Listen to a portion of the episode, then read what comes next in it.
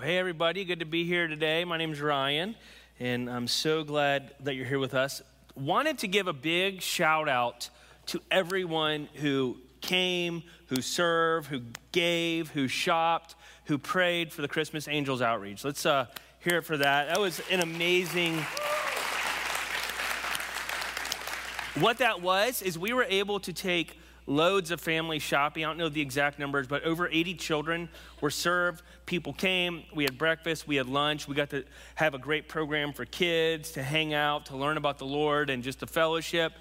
And then a lot of us got to take uh, the parents shopping, and we got to give them cash, and they got to give have eighty dollars per kid, and we gave them wrapping supplies, and it was just a load of fun. So it was an awesome outreach. Thanks for Chris, Bob, staff, y'all, board, everyone who showed up. It took so many people, and it was off the chain, as they say. And so I am just thankful for it and thankful for you. Um, so we're going to start off this with a uh, video clip because this series called What If. We're in the last week of our Christmas series, What If. And we've been taking it uh, from the movie It's a Wonderful Life, where uh, George Bailey's like, well, what if I was never born? Maybe it was better if I never came. And his buddy Clarence the angel shows up, and uh, basically, Clarence shows him what life would be like in Bedford Falls and in the world if he never came. And we've been talking about the last several weeks like, what if Jesus never came? What if Jesus never came in the world? What kind of a dark place would it be? Because we saw how George Bailey had capacity to light up a small town and some other places in the world by his wonderful life.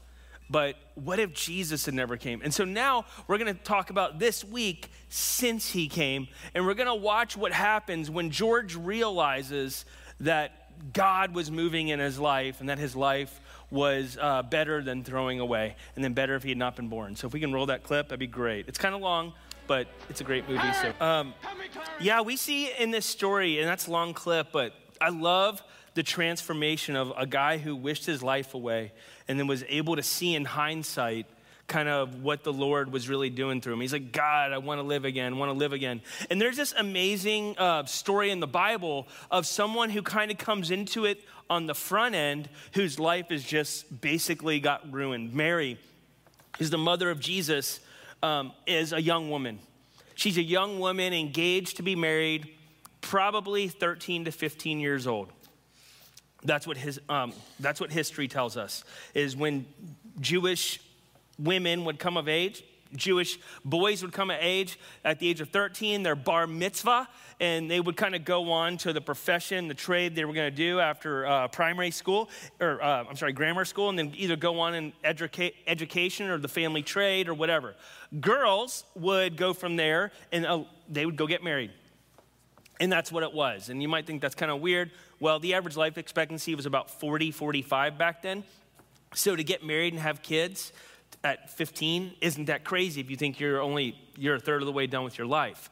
And so what happened was mary has this encounter with an angel that is on the brink of ruining her life.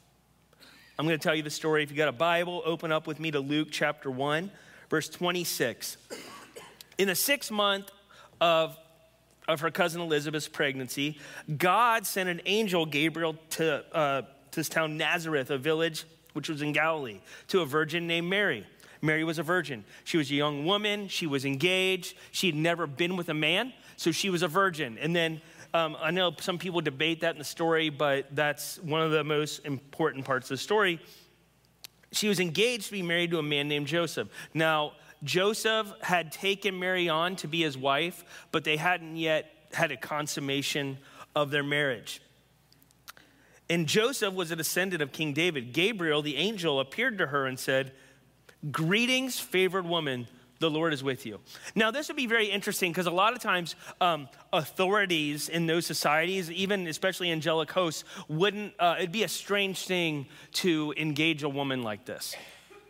Usually, when you were engaging by an angel, it was a terrifying thing. But this angel said to Mary, He said, Greetings, favored woman. Or it, um, lot of translations is most favored woman. Like you have the mostest, you have the most favor imaginable of any woman. The Lord is with you. Confused and disturbed, Mary tried to think what the angel could mean. Do not be afraid, Mary, the angel told her. Now, if someone tells you don't be afraid, isn't it interesting how it, the first feeling you feel is, I'm afraid? Like, hey, just sit down, this is gonna be good. The first thing you think it's gonna be bad. Just, I don't know, the, the way that we're wired. And the angel told her, For you have found favor with God. You will conceive and give birth to a son, and you'll name him Jesus. Now, this might not sound weird at first glance because she's like, Well, I'm engaged. So we're going to get married and do married people things, and we'll have children. That was the hope, right? And so that wasn't that weird, but then the story gets really weird. He will be very great, and he will be called the Son of the Most High. The Lord God will, will give him the throne of his ancestor David, and he will reign over Israel forever and ever and his kingdom will never end. Then Mary asked the angel, Well, how can this happen? Because she's on to, like, this might not be exactly what I'm anticipating. How can this happen since I'm a virgin? The angel replied, The Holy Spirit. The Holy Spirit will come over you, and the power of the Most High will overshadow you. So the baby to be born you, to you will be holy. He'll be called Son of God. So Mary is in a culture where if you committed, um, if you had sex outside of marriage, you could be stoned.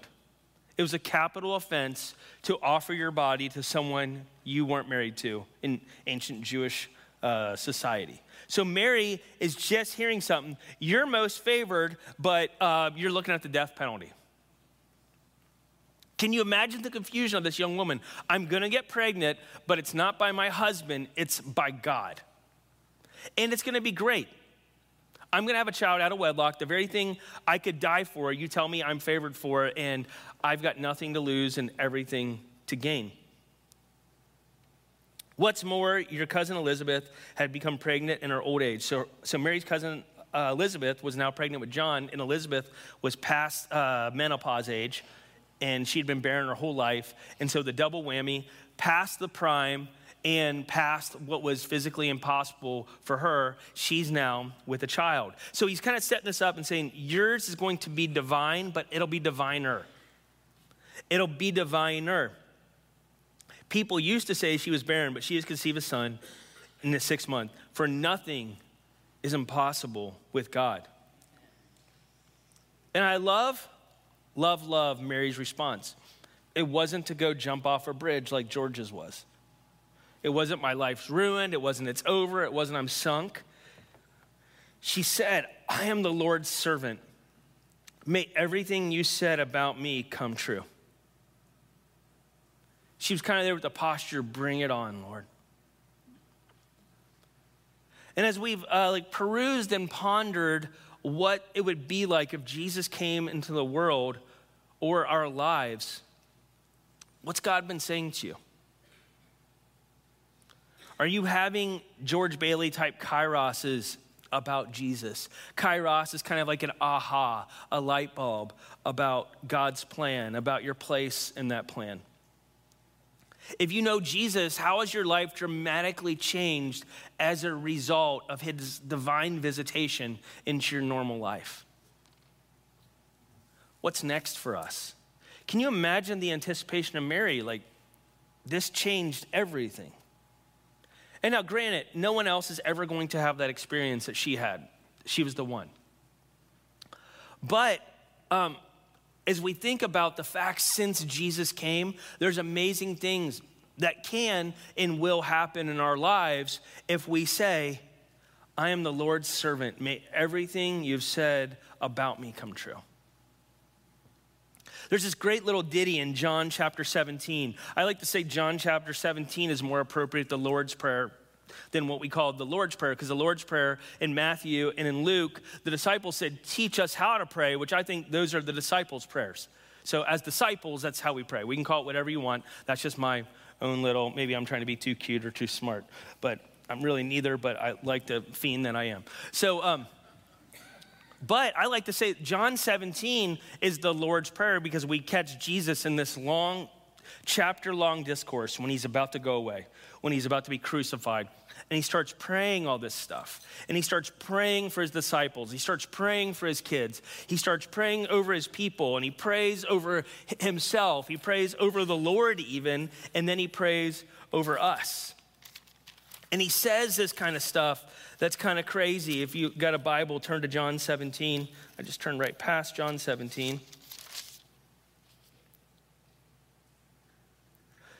He says, I am praying not only for these disciples, these 12, but I'm praying for all who will ever believe in me through their message.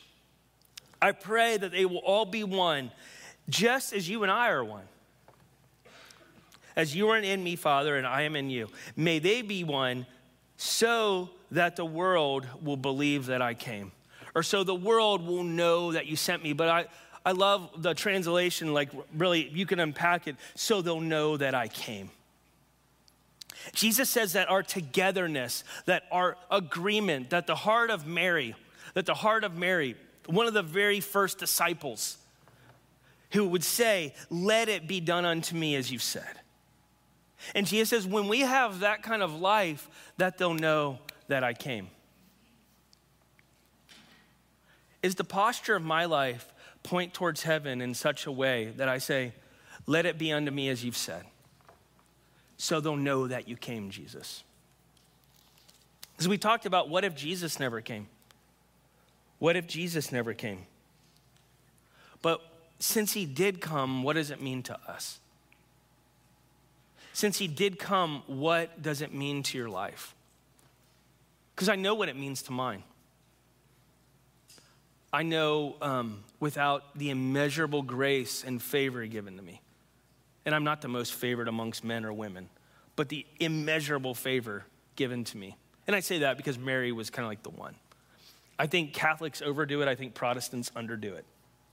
Like, this was a woman that was, um, out of the whole of humankind, there's now 8 billion people in the world, okay, currently. And you take all the ones that have ever lived, of all the ones that have ever lived, she was the one.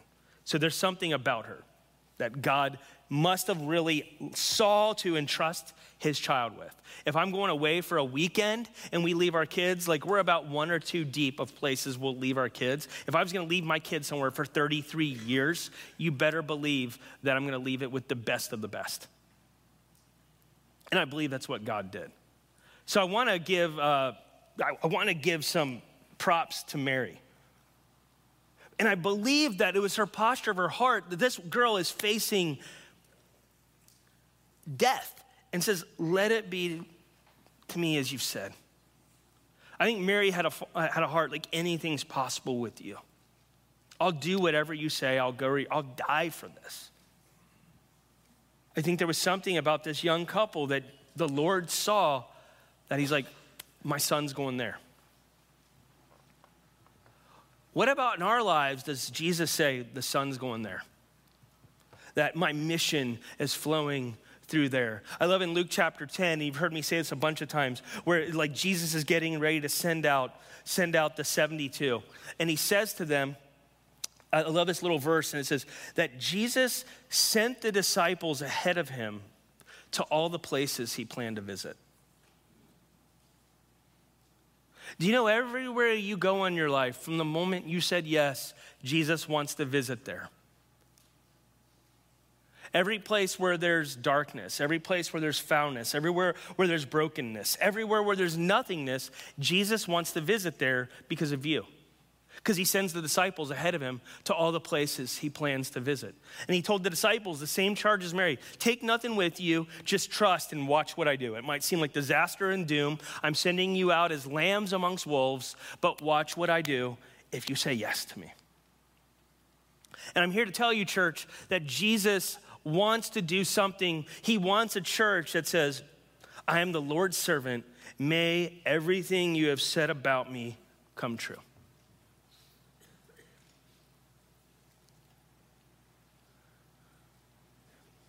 Mary lived into the promise the moment she received it.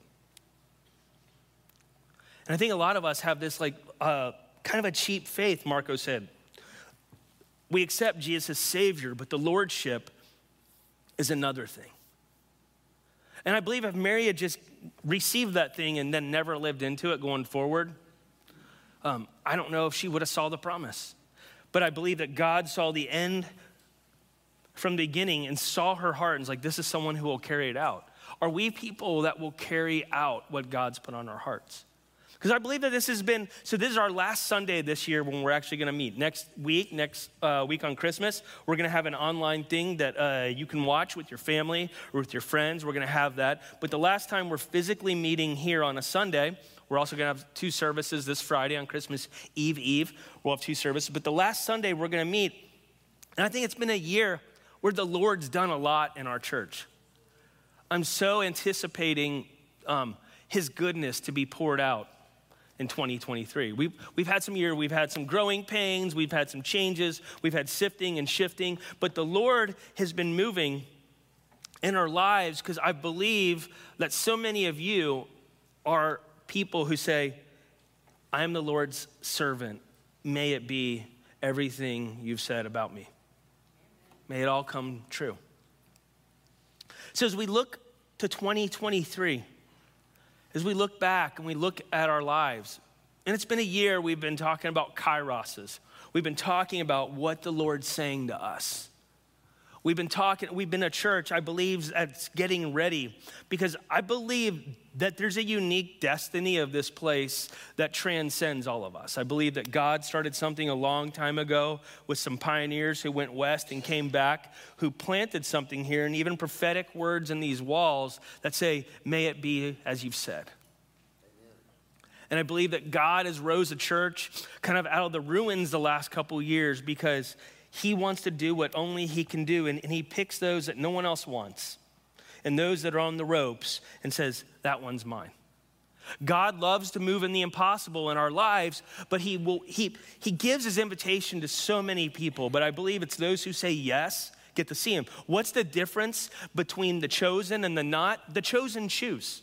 The chosen choose to love him back with the love that he gives them. They say yes to him, and then he does things in our lives that are unspeakable, unimaginable, and impossible with anyone else. And so, what's, what's in it for us? What's that thing that Jesus has ahead that we've plowed such hard ground, that we've you know, been in the gutter swinging or faithfully hung on or prayed or gave or shared or cried or we've lost friends and family. We've been on alone and we've been on these islands and we're asking Jesus to come and we've said, I've wanted this thing. I've wanted this thing so bad and I've seen nothing happen, but be it unto me, do as you want. What's that thing?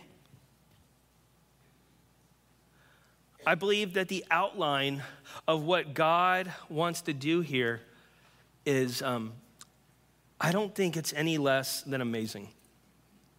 I think the healing, the miraculous, the discipleship, the transformed families, marriage, children, lives, and generation are going to astound us if we'll say yes, just like Mary did. If we'll say, I am the Lord's servant, may everything you've said about me come true. Because a lot of times, you know, we can talk about Jesus as Lord and it sounds scary to submit our lives and our wills and our affection, our attention, our time, talent, treasure, and it can sound scary. But the fruit of it when we do, God doesn't need much. Like, like uh, I know Mark also said, like, he doesn't ask us for that much. He says, give me 10% and watch what I do. He says, it's like a mustard seed. You give me something this big, and I can outshine everything in the garden with it. You give me something this big. You give me, you want a tree, but you, I give you seeds. And if you tend them faithfully, watch what I do. Watch the forest that I give you. What's God inviting you to in your life, personally, as a family, in this church? I believe one of the things He's calling us to is um, I believe there's darkness in our world. I believe there's unprecedented evil that crouches at our doorstep.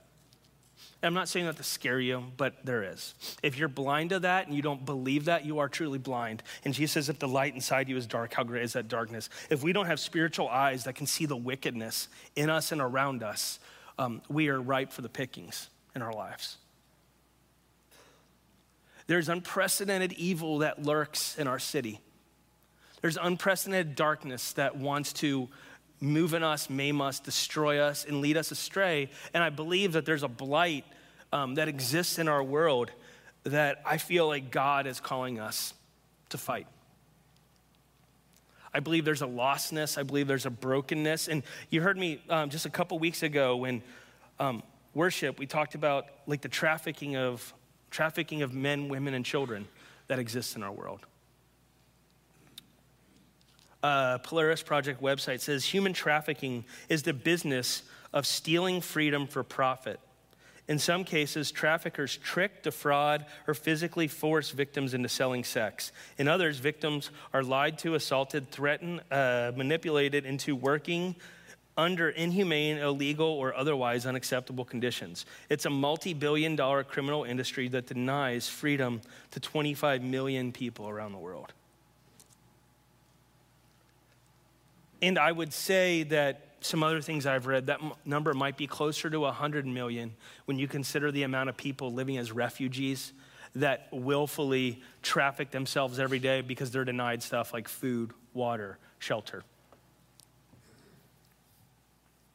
And I say all this because um, we have to do something.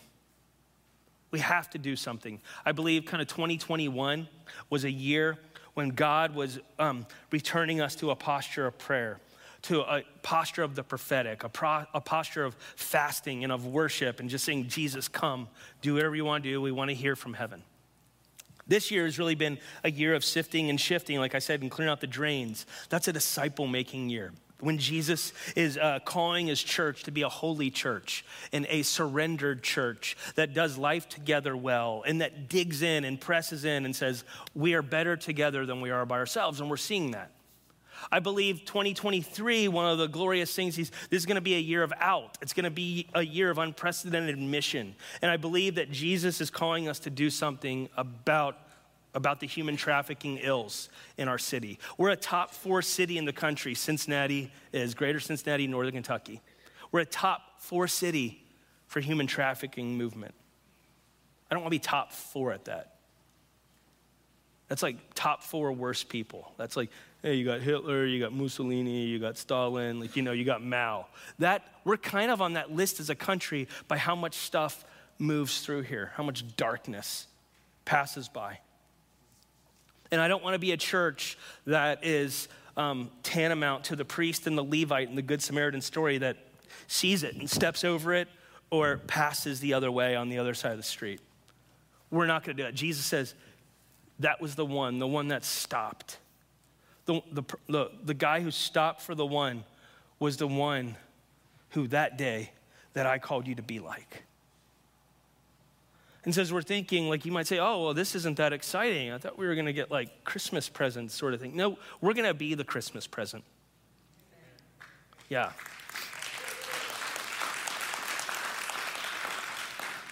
We're going to be like, we're to be like, uh, like the God bearer. We're going to be willing to have this thing pass through us, move through us, to be a blessing to people, to generations, to a world trapped in bondage. Because there's people in this room that have been trafficked. There are people in this room that have participated in the trafficking, either through watching, um, you know, internet pornography, or maybe picking up a prostitute, or you know, other things. That, that it's happened. It's real. It's in here, and we're not shaming anyone for it. Because it's part of the gross world we live in that we needed a light in the darkness, that we needed someone like Jesus to do what none of us ever could. We needed someone like him. We absolutely had to have it. None of us could push it back. None of us could do it alone. None of us was capable, even together, of pulling it off.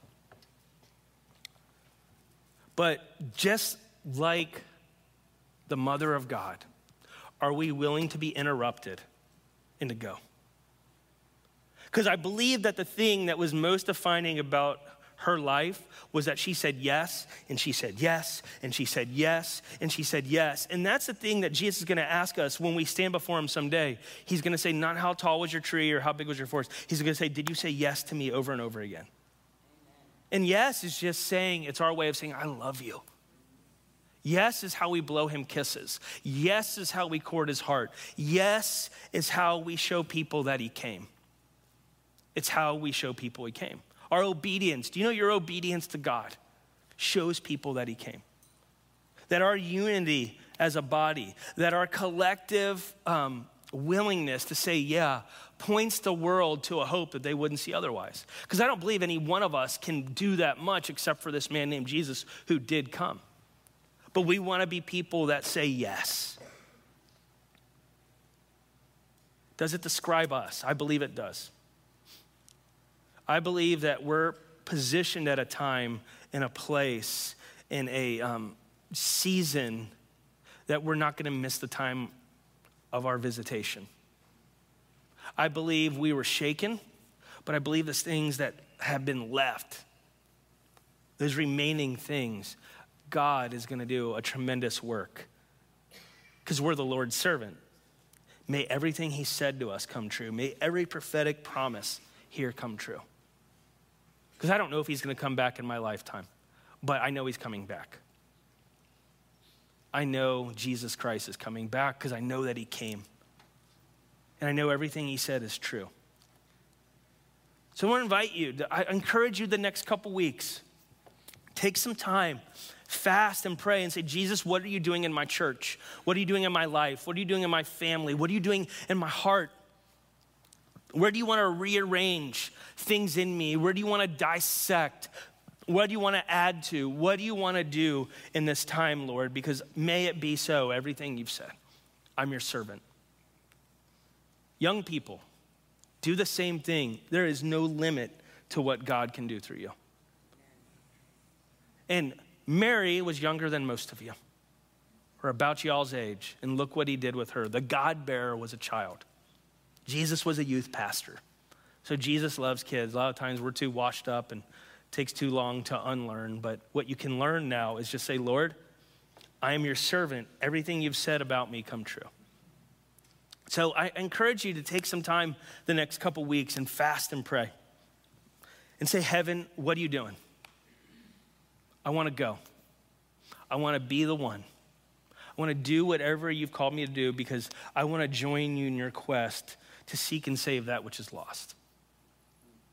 Not saying that there's not other good things we can do. I just feel like this human trafficking thing is something we're supposed to do collectively as a church.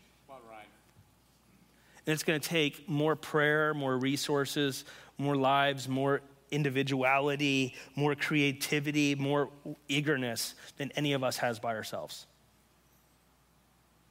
And you might say, well, I don't, this doesn't resonate with me. Well, just get before Jesus and say, does it resonate with you, Lord? Because I think you'll find, like we talked about a couple weeks ago in Luke chapter 4 and Isaiah 61, Jesus said, The Spirit of the sovereign Lord is upon me. And he rolled out to release those who are in bondage from captivity. And since he came, since the Holy Spirit came, what do we do from here? And we believe that we're going to love God, that we're going to make disciples, and we're going to impact the world. So I'm, I'm, i encourage you to just um, pray. Encourage you to invite people. Start talking to your friends and neighbors. Say, hey, we got this problem. What do you think about this?